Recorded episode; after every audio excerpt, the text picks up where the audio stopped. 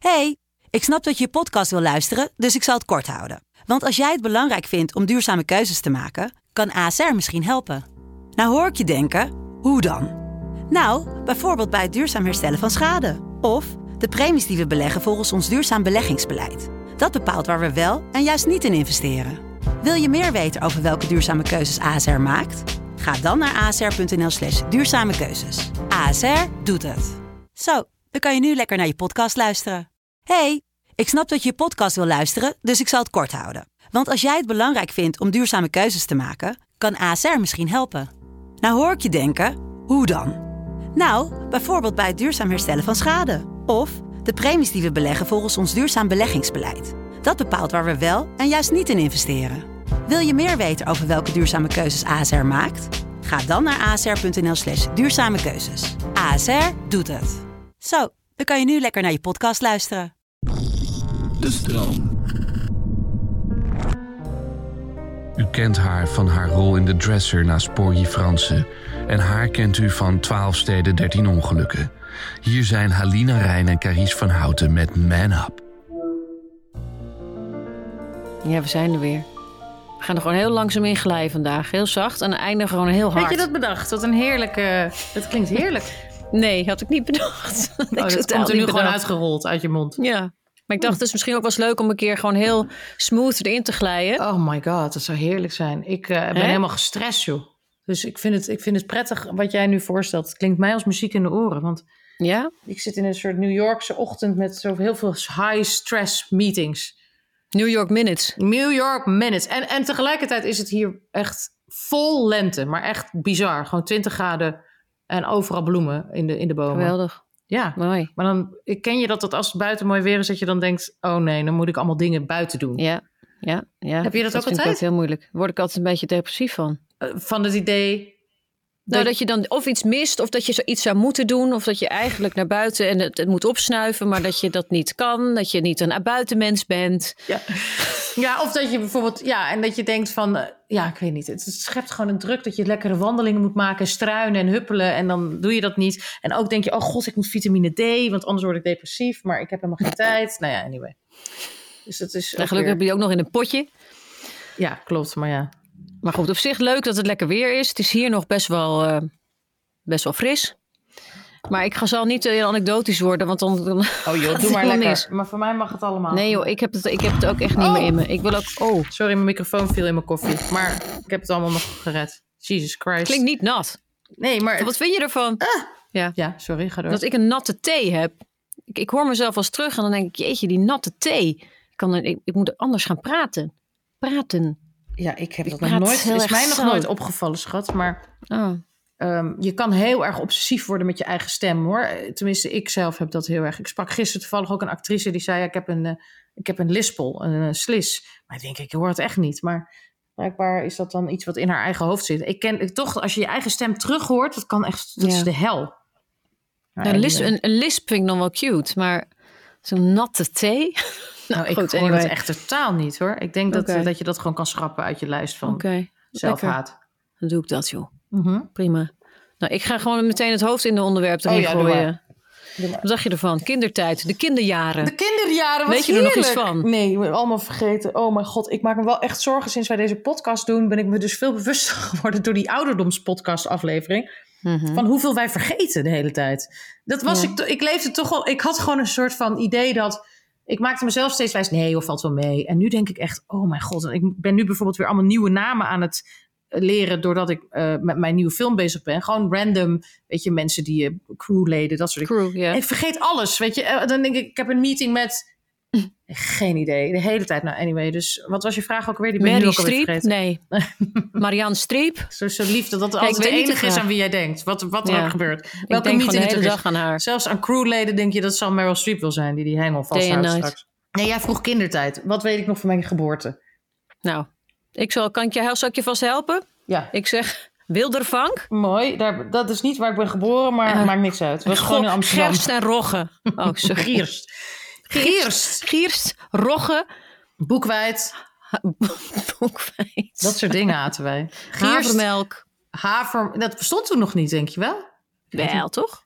Nee, Dan mij- maakte ze dat wel zelf. Soms stonden ze die avond te Nou, stampen in, in, in een letterlijk hoor. Mijn vader maakte zelf kaas bijvoorbeeld. Dus dan had je zin in kaas. Dan dacht je van we kunnen even naar de supermarkt gaan. Maar dat duurde dan weer zes weken voordat die kaas af was. Jezus, hé. Dat is niet echt een... En maar schilderen, hè, maar en schilderen. maar schilderen en maar in het atelier zitten. Nee, ja, maar zo, het is natuurlijk ook wel mensen die... eh, Ja, dat is ook alweer narcistisch om te zeggen. Maar mensen die misschien wel eens een interview met mij hebben gelezen... worden er doodmoe van. En, en, en ik, mijn moeder zegt ook dat ik alles verzin, maar dat is niet zo. Wij zijn in ieder geval opgegroeid in een, je kan zeggen, hippie-achtige toestand. Zo, zo zeg ik het nog mild. Ik bedoel, het was... Ja, dan druk je je heel mild Ja, uit. dat vind ik ook. Het was wel heel. Ik heb er echt hele leuke herinneringen aan. Maar het is niet echt handig wat betreft eh, skills voor de rest van je leven. Maar wel heel handig wat betreft heel veel liefde gekregen en heel veel creativiteit. En eh, ja, ik bedoel, dat was. Ik had een eigen theater wat mijn vader had gebouwd. Ehm, weet je, dat was het level. En we deden de hele dag acrobatiek, schilderen, tekenen. Er waren geen televisie, er was niks, geen tijdschriften, geen niks. Suiker, geen suiker, toch? Abs- nee, suiker al helemaal niet. Nee, geen vlees, geen dit, geen dat. Dus alleen maar kippen en eh, een hele grote tuin. En eh, de hele dag eh, ja, creatieve dingen doen. Dus natuurlijk eigenlijk een hele prettige manier om je leven te starten, zou ik zo zeggen. Zou je wel zeggen. Wat is er dan toch misgegaan? Nou, wat mis is gegaan, is meer dat je echt niet begrijpt. Daar hebben we het al eens eerder over gehad. eh, over bijvoorbeeld geld. Ik dacht dat zij geld in de supermarkt ontvingen. In plaats van dat ze geld hoefden. Dus ik heb nooit dat concept begrepen. ja. Nou, daar ga je. Dat ontvingen. Dat sums it all up. maar je bedoelt dus niet als pinnen?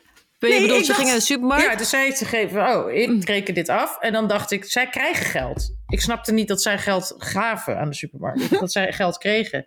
Ja, ik begreep helemaal niks van. Niemand Omdat ooit... ze iets kochten. Ja. nou ja, echt hoor.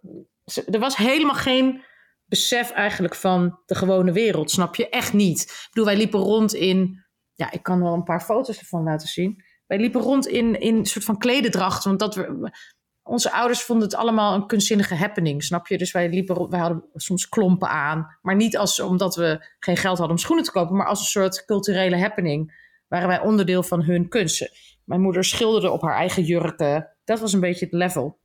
En wat schilden ze daar dan op? hele vette. Dat zijn, het lijkt een beetje Midsummer-achtig, weet je wel, die film van Ari. Dus, Mhm. dus ik, heb, ik heb daar alleen nog foto's van helaas. Dan had ze zo'n witte jurk en dan gewoon zo hier, zo'n schilderij helemaal erop. Heel mooi. Echt zo fucking mooi. Sorry voor het schelden. Maar Nee hoor, lekker doen. Ja. Maar, maar, maar dat draag je eigenlijk nog steeds, dat soort dingen. Als, als ik jou je gang laat gaan, dan, Ja, dan doe je toch zo'n witte lange Nou. hippiejurk aan met een, met, een, met een borduursel erop. ja, echt klopt. Als ik jou je gang laat gaan. Wat, wat je natuurlijk bijna nooit doet. Het is gewoon elke dag. Binnen de ochtend bel je weer zeg je... Vandaag in de lul, heb je dit aan? Verdorie! Kijk, nee, heb ik, ik hou ervan. Don't get me wrong. eh, het is toch ook een beetje hippieachtig, maar dan... Maar jij hebt een keer van, hoe heet die man, een, he- een jurk aangedaan. Die was natuurlijk wel veel, eh, laten we zeggen, luxer. Maar die deed me dus heel erg denken aan die jurk van mijn moeder. Het was een soort wittige jurk waar je ook een soort schil, waar, waar kleuren op zaten. Van Ronald van de Ploeg. Nee, hoe heet die man? Giphard. Nee, hoe heet die designer? Ronald Giphard's jurk- tijd, dat hij nog Oh lekker aan het borduren was. Sorry. Ik zag laatst dat boek, dat heldinnenboek. Dat heb ik toevallig gisteren Oh ja. weer open gedaan. Dat is ongelooflijk, eh, dat boek. Gelukkig weet niemand dat het bestaat. Nu wel. Ehm, Excuse me, sorry daarvoor. Ronald, Nee, Ronald, Ronald- van de Kemp bedoel ja, je? er was een witte jurk en er was een soort schilderij ook op. Heel Ja, mooi hij heeft dat jou. allemaal zelf gemaakt. Ja, en dat, dat lijkt dus op Ja, mijn vet. moeders eh, kunst en wat mijn vader dan op haar schilderde, of vice versa. Nou ja, het was gewoon een heel kunstzinnig, hippie-achtig bestaan. Steinerscholen, weg van de, het gewoon, de gewone maatschappij. Houten speelgoed. Houten blokken, je mocht geen bewegend beeld kijken. Dus nou ja, dit, dit hebben we ook al een beetje behandeld in de, in de eerste aflevering. Maar ja, dat was een beetje mijn jeugd. En vertel jij eens wat over jouw jeugd. Een paar leuke indrukken, een paar leuke verhalen. Kom op. Eh, Kom ja, op ik, ik, ik, als ik denk aan mijn jeugd, dan denk ik heel erg aan gescheiden ouders. Dus dat ik heel veel heen en weer reisde. En eh, mijn vader had nog geen rijbewijs. Die reed ook in een soort bakfiets rond. Met een, eh, met een hoe heet zo'n ding? Een overal en een lange baard. Met, met hondjes. En hij, hij had altijd cryptogrammen en, een, en zo'n canvas tas. En dan gingen we altijd met mijn vader in de trein. Omdat hij, dus geen, eh, geen rijbewijs had. Ehm, dus ik heb heel veel trein in mijn hoofd als ik aan mijn vader denk. En mijn moeder, daar woonde ik dan echt. En daar was het... eh, ja, dat was ook geen eh, vetpot hoor. Maar dat was niet, het, was niet, het was niet zo ehm, biodynamisch als waar jij vandaan komt. Maar het was wel een beetje die, natuurlijk dezelfde tijd. Mijn moeder was ook wel baas in eigen buik en zo. Ehm, en de sociale academie en dat soort dingen. Dat zeg maar nog steeds niet helemaal iets wat het nou precies was. Maar er gebeurde van alles in de sociale academie. Ja. Ehm, maatschappelijk werk en dat soort dingen.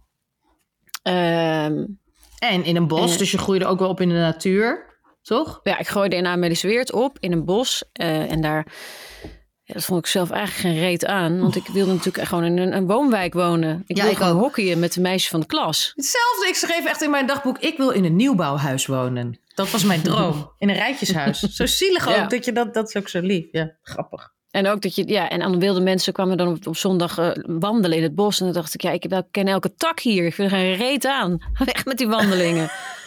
ik wilde gewoon binnen zitten ook. Ik, ik, ik doe altijd wel alsof ik een soort van Pippi Langkous kind ben. Maar in principe wilde ik gewoon binnen een radioshowtjes maken en zo. En was gewoon een enorm binnenkind. En een ja, bi- binnenvetter, letterlijk. Ehm, en, ehm, ja, en mijn vader, dat was natuurlijk een soort, eh, ook een soort kunstenaar die daar had ik wel een, een hele bijzondere band mee, maar ook niet een hele aardse band natuurlijk. Je, Nee, Die, die, die was zo extreem in van alles. ja. Die is ook En, echt eh, ook heel erg, best wel heel erg met zijn hoofd, toch ook intellectueel. En hij, hij hield natuurlijk van Ja. film en muziek.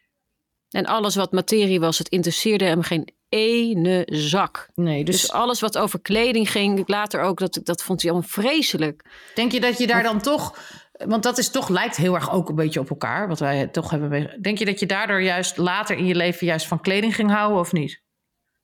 Ja, Is het altijd dat- zo, dat, denk je? Dat, Andersom. nou, dat weet ik niet. Ik, ik, ik heb het er maar aan toegeschreven, omdat ik dat dan in ieder geval nog een excuus vind om, om met, met dat soort zaken bezig te zijn. Alhoewel dat nu ook wel een beetje anders is. Maar ik weet wel dat ik vroeger, als ik dan ehm, ergens moest draaien of zo, of in, in een vreemde stad was, dat kwam niet in mijn hoofd op om dan naar een museum te gaan.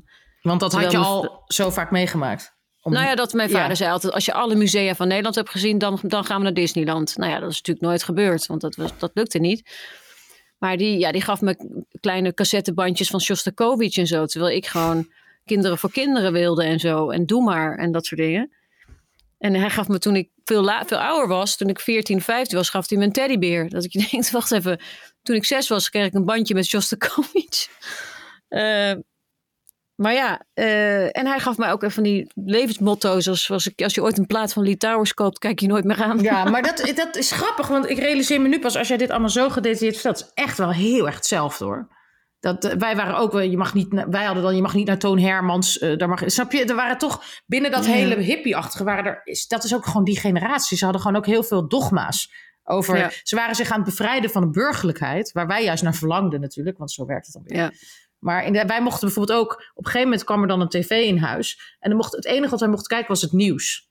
Terwijl wij heel klein nog, weet je wel, maar dat, terwijl nu hoor je, die kinderen worden allemaal beschermd van, oh nee, een kind mag niet dit en oh nee, dat is veel te heftig voor een kind. Terwijl ik denk, who cares?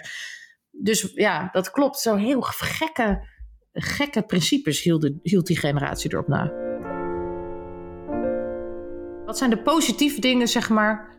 Wat, hoe heeft, wat zijn de goede dingen ervan die je later hebben beïnvloed? Snap je wat ik bedoel? In positieve Ja, zin. de- toch de liefde voor cultuur, de liefde voor detail, de liefde voor muziek, de liefde voor film. Ehm, dat heb ik zeker wel van mijn, zeker van mijn vader, maar ook wel van mijn moeder op een andere, subtielere manier misschien meegekregen. Door haar smaak en eh, door, heel, ehm, nou ja, door wie ze is, door haar karakter. Ehm, maar ik nu in, het la- in de latere tijd van mijn leven, heb ik daar voel ik veel meer verbindenis met dat. eh, die, die waarheid, die, dat, dat, dat, dat materiële wat allemaal geen zak meer uitmaakt. En dat, waar gaat het echt over? Ik snap ook echt dat mijn vader ja, in, in een, in een, naar Rusland afreist en daar in een muziekbibliotheek een van de partituur vond. En dat stofte hij dan af en dat wilde hij dan kosten wat kost.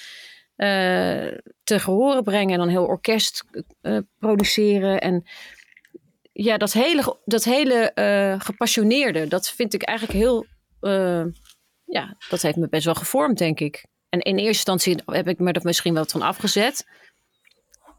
maar toch blijft dat wel hangen. En ik denk ook dat als we nu terugkijken, ik herken alles wat je zegt trouwens. Ik, ik merk ook dat al die dingen zoals wandelen, museumbezoek tot de fucking terreur van het museumbezoek in mijn jeugd.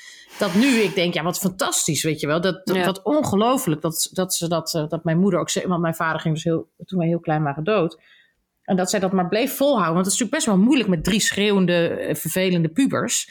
En dat toch eh, blijven doen. En als we met cultuur in aanraking eh, komen. En ook, wat ik toch wel bijzonder vind, ook al maak ik er allemaal grappen over en zo. Maar die manier van eten en dat heel erg ook dat hele milieubewuste wat mijn ouders hadden, waren natuurlijk ook heel erg hun tijd vooruit. Nu, doet, nu Ja. drinkt iedereen kruidenthee. Toen werden wij gepest op school dat we plas zouden drinken en zo. Snap je? Nu is dat allemaal niet meer denkbaar dat dat ja, de, de biologische winkel was in die tijd echt gewoon met echt geitenwolle sokken en eikeltjes koffie. En dat je je schaamde je gewoon, toch om daar naar binnen, dat je denkt, oh nee. En nu is hier de Whole Foods, weet je. En, en denk je, ja, dat Ja. is heel hip en happening. Dus ik, ik heb ook wel heel veel respect voor mijn ouders. Dat ik denk, jeetje, jullie waren zo raar aan het pionieren.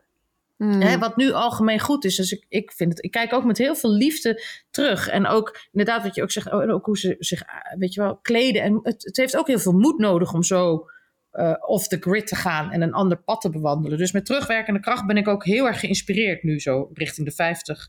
Eh, heb ik niet meer de last dat ik denk van belachelijk. Waarom, waarom lieten jullie mij niet naar tekenfilms kijken? Dat voel ik veel minder. Maar het enige. Ja, dat had je vroeger wel. Ja, heel erg. Ik vind wel dat als je echt zegt: oké, we, doen- we doen geen schermen bijvoorbeeld, hè? Wat natuurlijk heel Ja. mooi streven is.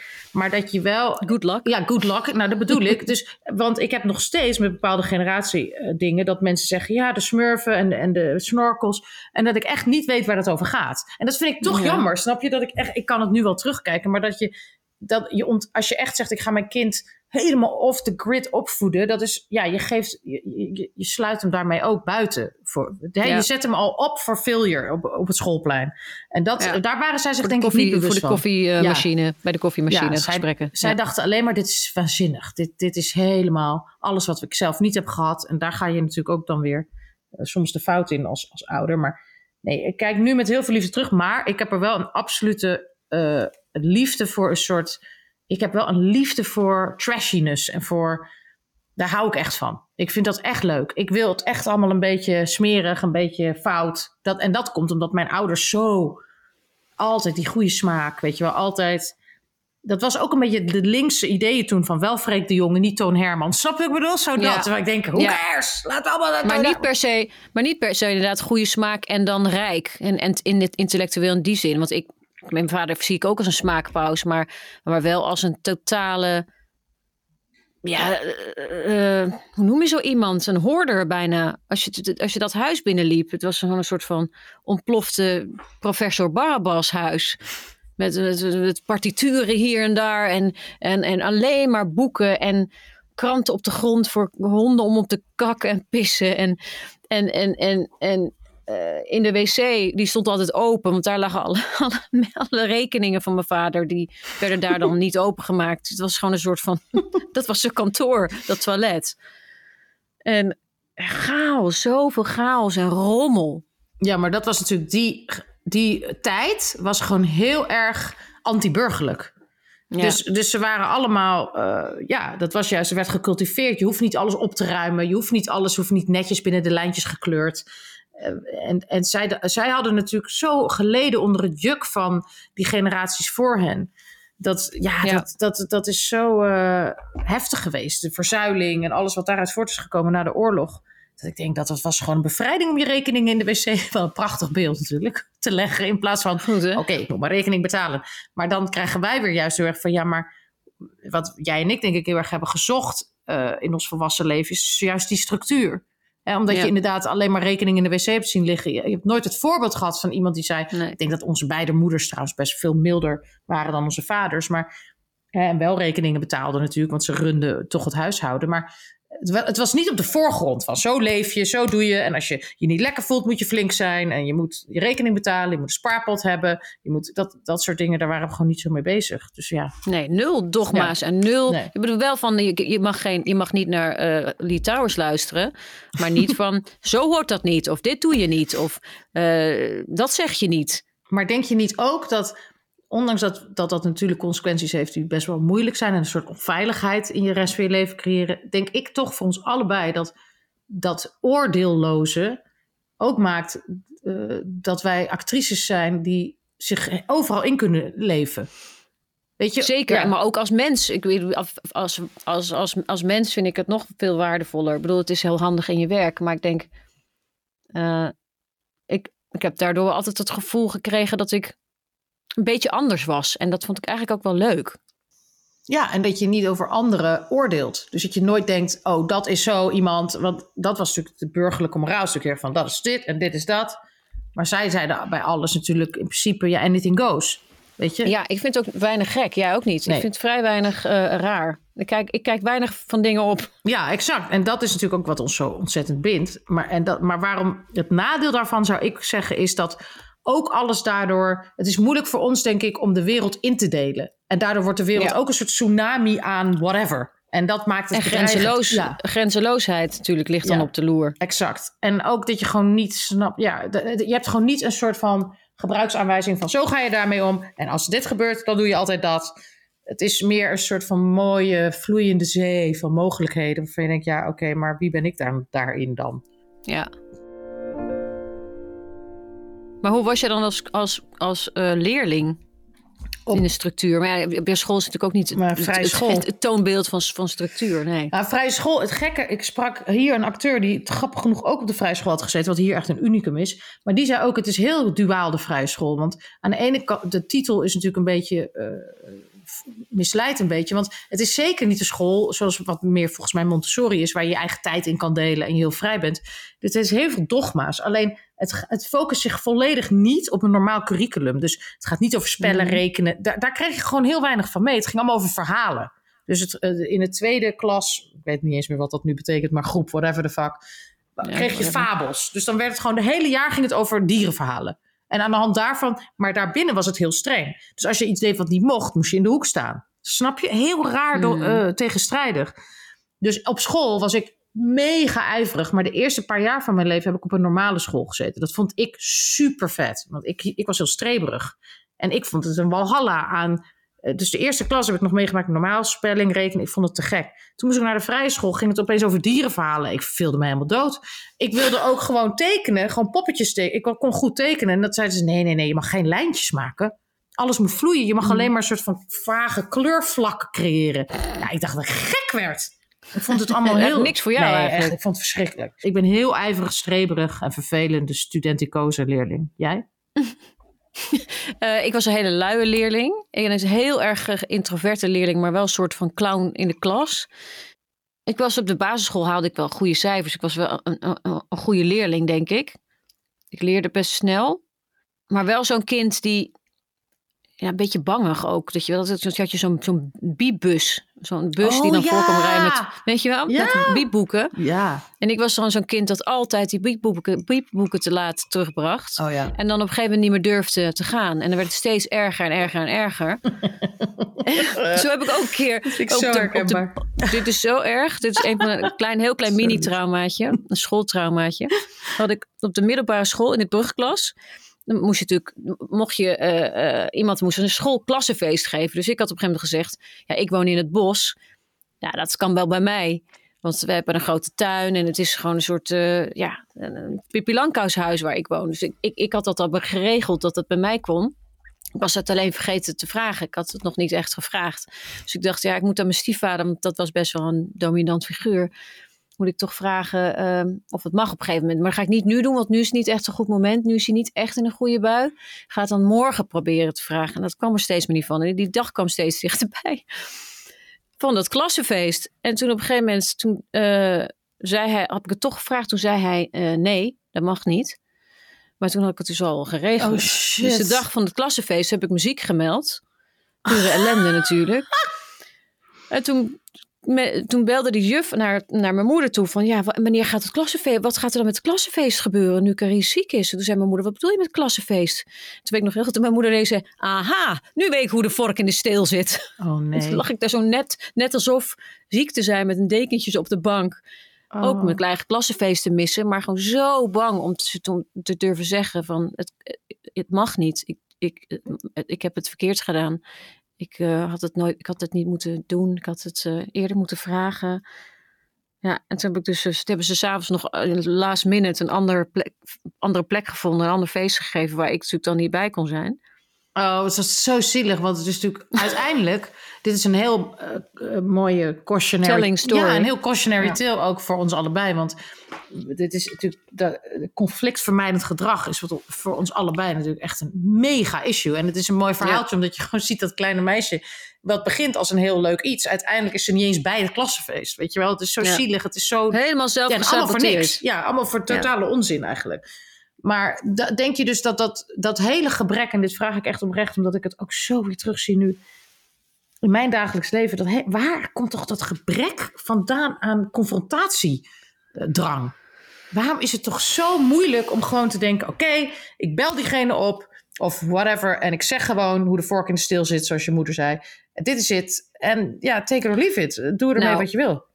Ah, ah, een voorbeeld. Ja, ik weet niet hoe het met jouw moeder was. Ik heb dat mijn moeder niet veel zien doen, bijvoorbeeld. Mijn vader was wel wat confronterender misschien, maar daar was ik dan misschien eerder bang voor. Mijn stiefvader was ook heel dominant, dus daar was ik ook een beetje bang voor.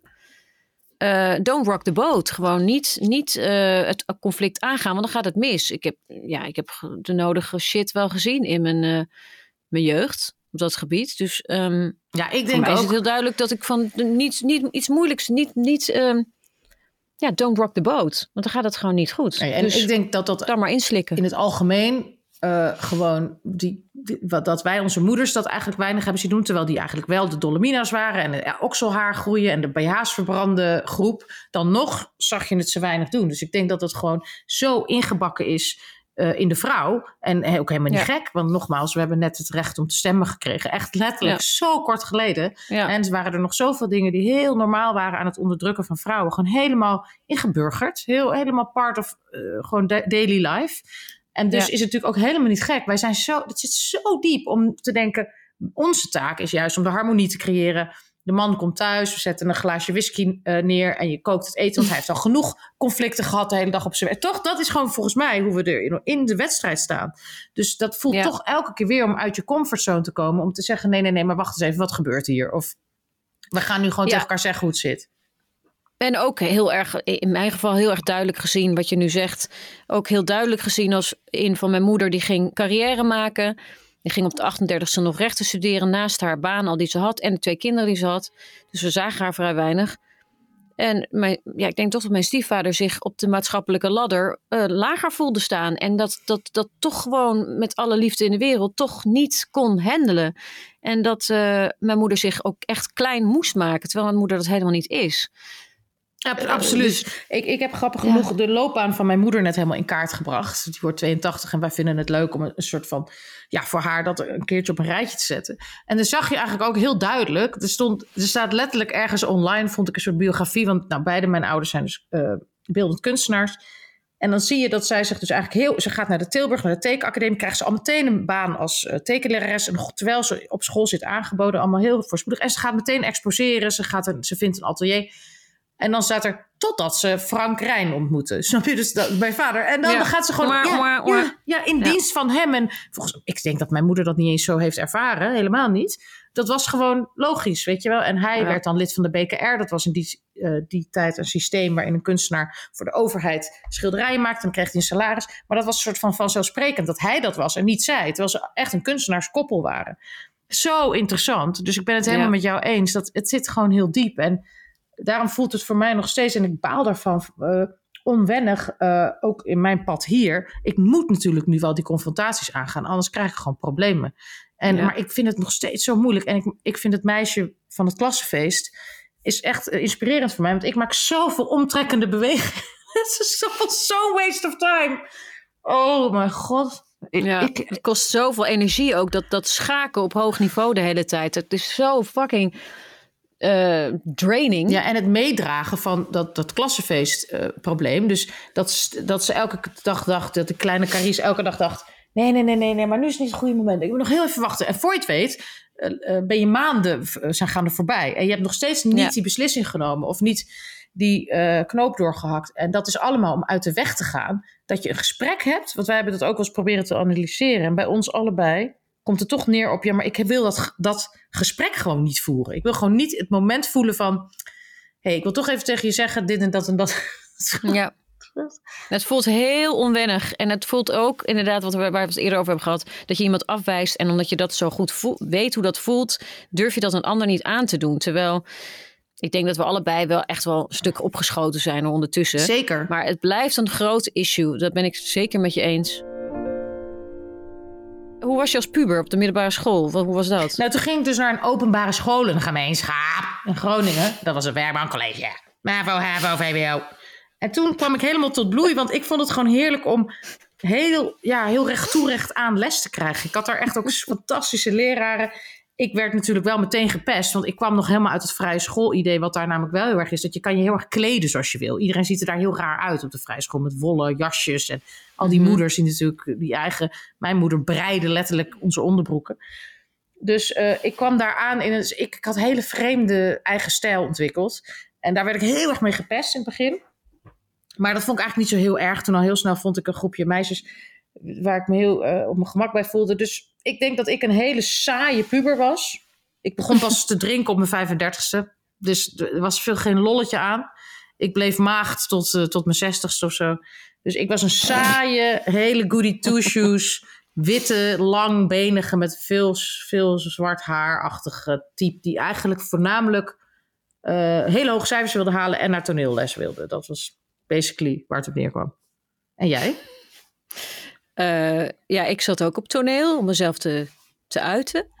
En eh, ik, eh, ik was echt een. Ik probeerde een soort alto te zijn, maar dan wel hele, zo'n hele mooie nette alto. Dus ik had dan een soort van wel zwarte kleren aan, probeerde ik dan wel. En een beetje viezig eruit te zien, maar dan had ik toch van een soort van oilily-achtige strikjes in mijn haar. En, en batik rokken, maar dan wel met, met, met balletschoentjes eronder. Ja. Dus ik probeerde wel een beetje hip te, en, en een soort van stoer te zijn en heel erg grunge en zo. Want ik had dan vriendjes die, die dan allemaal lang haar hadden en naar, naar Lowlands en zo. Ik weet niet of dat toen bestond, maar dat soort dingen gingen. En ik, ik, ja, ik was gewoon een soort hele brave alto. En eh, ik kan ook nog een geinig verhaal vertellen over mijn eh, eindexamen, als je, dat, als je daar geïnteresseerd in bent. Nou, vooruit. Ja? Give it Nou, to me, ik, eh, ik had op een gegeven moment voor, ik had voor, voor wiskunde een 1,2 voor mijn centraal schriftelijk eindexamen. Voor het invullen Oh, shit. van mijn naam en een verhaaltje erbij van jongens, laten we hiermee ophouden, want het gaat nooit wat worden. Hou ermee op. Voel me er niet meer lastig. Het was op een gegeven moment gewoon een running gag geworden dat ik er echt geen ene hol van begreep. en ehm, Dit was en wat? ik stond Wiskunde, dus ook- zei je? Wiskunde. Ja. al het andere had ik ook, wat daar een beetje in de buurt was, had ik allemaal al lang laten vallen. Ik had alle talen natuurlijk noodgedwongen, moest ik die nemen. En geschiedenis en aardrijkskunde. Want het andere, economie, eh, biologie, scheikunde, natuurkunde, dat ging allemaal echt niet. En toen eh, had ik op een gegeven moment, had ik, stond ik een drie of zo voor, voor, voor wiskunde. En eh, daar moest ik natuurlijk een... een vier mocht ik ervan. Dus er stond een vier. Ik mocht een vier mocht ik nog wel hebben, maar dan mocht ik niet er nog een vijf voor iets anders hebben. Dan moest ik daar een stuk een zes van, eh, van maken. Dus ik had voor mijn centraal schriftelijk eindexamen 1,2. Dus die vier, dat was gewoon gecoverd. Maar voor mijn aardrijkskunde had ik een vijf. Dus daar moest ik een zes van maken. Heb ik een herexamen aardrijkskunde gedaan. Toen werd ik door de decaan geholpen van tevoren. Die heeft mij zeg maar geholpen en een beetje voorbereid op dat examen. En die wist al dat ik naar de Kleinkunstacademie ging. Die was ik, daar was ik voor aangenomen. Die wist al dat ik weg wilde. Dus hij zei tegen mij: Als je klaar bent met dat examen, kom dan even daarna. Kom dan even naar mijn kamer. Dan wil ik even weten hoe het gegaan is. Hij was heel erg met me begaan. Dus ik kwam daarna naar hem toe. En ik klopte op zijn deur. En zei hij: Kom even binnen. Zei hij: eh, Heb je een zwarte pen? Ik zei: Nee, dat heb ik van iemand geleend. Ik zei: Ga een zwarte pen halen. Dus ik zwarte pen bij iemand gehaald.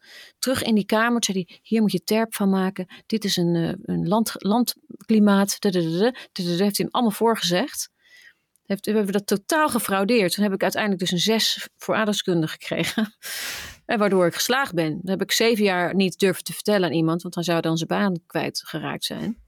En nu Maar dacht je, nu is het moment. Dit is het moment. I love him. Ik ben zo? Ik vind het zo ja, lief dat het- dat bestaat. De- die man dacht, zij gaat nooit van de hele leven, ja misschien nu trouwens wel, iets met aardrijkskunde te maken hebben. En zij moet gewoon dat toneel op. En dit gaat gewoon, dit, dit, dit is oké als ze hier echt. niet. Dit vind ik zo, Zo geweldig. Die man, ja, en het was een echt een lieve, lieve man. Heeft- Het heeft niets te maken met allerlei enge praktijken of dat ik eh, voor wat hoort wat. Het was gewoon echt een man met een heel groot hart. En nou voor something totally different. We gaan het even hebben over onze partner, Paramount Network.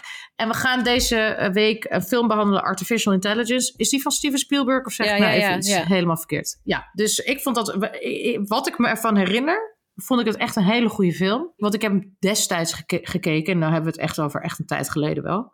En natuurlijk vers een tijd vooruit qua Artificial Intelligence, hè? de titel zegt het al. Mhm. En ik weet nog, en dit is een roddel, ik weet niet of jij dat nog weet, maar Jorik van Wageningen, die een hele goede acteur is, die een Nederlandse acteur is, maar die een hele grote internationale carrière eigenlijk heeft gehad waar niemand veel over vanaf weet, want hij speelt altijd karakterrollen, maar altijd steady Ja. gewerkt in het buitenland. Heel vet, heel indrukwekkend. Volgens mij had hij toen een van die rollen in deze film gekregen en kwam zijn visum toen niet door. Dat Oh. is zo'n nachtmerrieverhaal. Dus Ja, ja. om even voor de mensen die het misschien niet helemaal volgen. Maar als je dus in, eh, zeker als je in Amerika wil werken, moet je een bepaald visum hebben. Een werkvisum, ja, spreekt voor zich. En dat is heel lastig om te bemachtigen. Dat is natuurlijk in de loop der tijden alleen nog maar moeilijker geworden. Maar dat eh, als dan de tijd kort is tussen dat je iets krijgt en dat je het ook daadwerkelijk gaat doen. En toen op de een of andere manier was dat het verhaal. Dus dat is een anekdote die ik me nog kan herinneren. Maar goed. Dat was een baalmoment voor Jorik. Oh my god. Want Dat is toch wel een life-defining project natuurlijk. Maar Ja. eh, wat ik me dus ervan herinner van die film, vond ik het heel spannend. En heel, ehm, ja, gewoon ook een beetje eng voor de toekomst. Eh, dat ik dacht, jeetje, en nu zitten we gewoon in die toekomst. Ik weet niet of Ja. jij het door hebt, maar er is een soort app. Doodeng. Je kan dus, eh, die app kan je op je telefoon downloaden. En dan kan je gewoon zeggen, hond, 1932, eh roze, de kleur roze, het licht van een Leonardo da Vinci schilderij. Go. En dan gaat die app, dus dat gaat, gaat Mhm. dat gewoon allemaal blenden en daar komt dan een foto uit. Maar binnen no time, met al die elementen Maar een die ik foto net zei. van jezelf? nee, Of een foto van dus een, hond. Een, dus jij zegt, Oh, sorry. snap je, stel jij zegt eh, een wolf in een bos. Eh, het licht van een Vermeerschilderij. Eh, dus je, je geeft die allemaal Hmm. opdrachten. Wow. En die, die, Ja. die, die, die app, die, die is- die heeft zoveel ehm, artificial intelligence waar die uit kan putten. En die creëert dan in één keer een hyperrealistische foto van wat jij net allemaal erin Ja. hebt gestopt. Ja, doodeng. Dat is gewoon hoe het nu is. En dat worden natuurlijk, eh, als je dus bijvoorbeeld je denkt, je hebt zo'n app voor een script, zegt een thriller, Ja. dit zijn de elementen, hop. Vervolgens kan, is het nu een stilstaand beeld, maar dat kan binnenkort wordt dat gewoon een film, snap je? Dus anyway, dat feit dat dat nu al kan, iedereen hier zit op die app, dus iedereen die bijvoorbeeld een moodboard maakt, doet dat nu. Dus eh, Oh, echt, ja joh, dat is ja, ja, het wordt ook echt op die manier gebruikt. Ja, de hele tijd in de reclamewereld is het al Wow. helemaal sky high. Maar in mijn wereld is dit nu het nieuwe Wow. ding. Zo worden nu series ontwikkeld, films.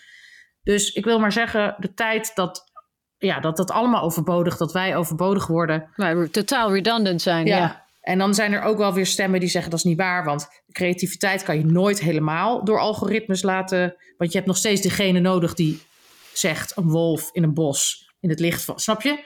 Maar goed, het is in ieder geval biedt genoeg stof tot discussie. En ik vond die artificial intelligence. Ik zou heel benieuwd zijn om die nog een keer te kijken nu. Snap je? Van Ja, ja, hoe die film, Ja. how it holds up voor, voor deze tijd. ja. Maar dus eh, ja, mensen, ga kijken. Maar wanneer wordt die film uitgezonden, Carice van Houten? Deze vrijdag om half negen. En in de show notes van deze aflevering kun je zien waar Paramount Network te vinden is. Nou, ik als utilist wil natuurlijk graag weten, wat heb je voor me? Wat, waar kan ik iets mee? Heb je een tip? Heb je iets waar ik iets mee kan? Nou, ik heb qua huishoudelijk. Ik heb ook het, Hoeft laat- niet. het huishouden een beetje verslonzen de laatste tijd. Ja. Dus daar ben ik niet zo lekker mee bezig. Eh, helaas. Ik ben wel heel veel, dus omdat ik geen. ehm, hoe heet zo'n ding? Dishwasher. Jezus. Afwasmachine. Maar god, wat erg. Geen Ja. eh, afwasmachine heb. eh, ben ik heel lekker met de hand bezig. Ik heb ook een hele leuke afwasborstel waar, waar je zeepsop in kan doen. Dat vind ik heel leuk. Dus ik knijp je Ja, hoe kom je er nu achter? ja, omdat ik dus altijd een afwasmachine heb gehad. nou, dat, Dat is top, hè? dat is, ja, dat vind ik heel leuk. Dus dan knijp je gewoon de zeepsop erin en dan komt het er zo uit, de borstel. Nou ja, anyway, dat zijn Mhm. mijn de highlights of my, my day.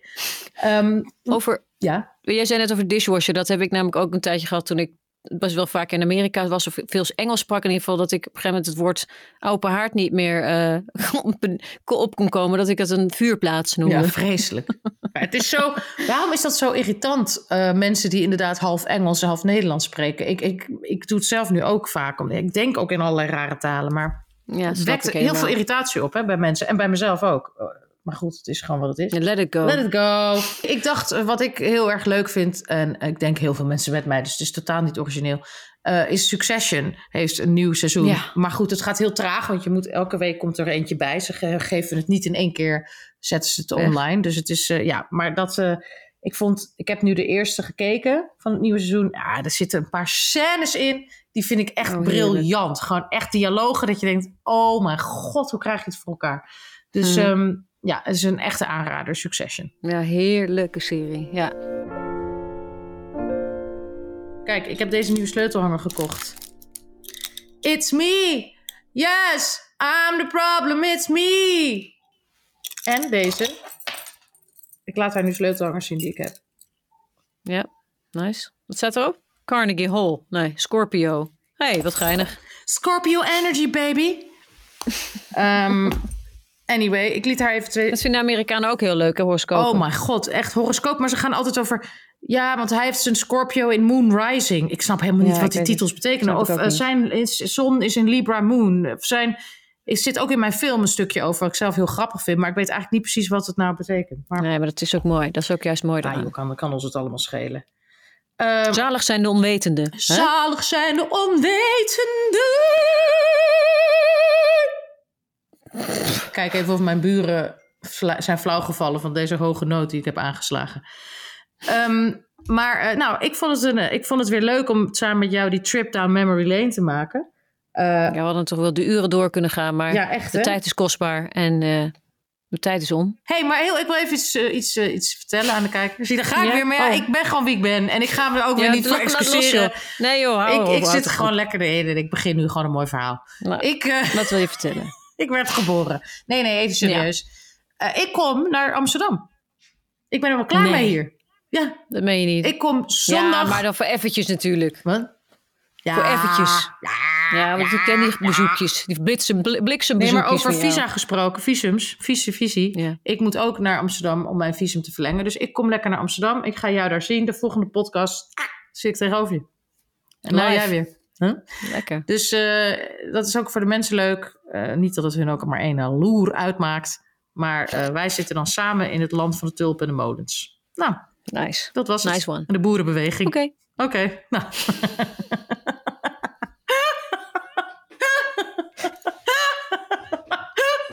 Sorry, maar echt in. En moet ik in mijn blokken broeken plassen. Maar ik zeg altijd hier tegen iedereen, zeg, I'm a Dutch farmer. I have no idea what you're talking about. I'm a Dutch farmer. Dutch farmer. And see you later. I have a lot of land. I have a lot of land. I worked on the land. I grew up in it. See you later. Oké, nou dit was het. Nu moeten we echt afronden, want de tijd Ja, want ik ben ook klaar mee. Ik Jezus. heb ook nog gewoon een Ja, jij leven, komt weet ook wel. altijd weer op het laatst met die teksten van ik ben er klaar mee, ik ben leeggezogen. Het kan nooit een keer zijn. Dankjewel Helene, wat een ongelooflijk mooi gesprek. Wat hou ik Nee, van je. nee. Ben je een fantastisch mens, mooi innerlijk Ja, vorige en keer een heb ik mooi een heel fucking lied voor je gezongen. Oh, ik ga nu een lied voor jou zingen.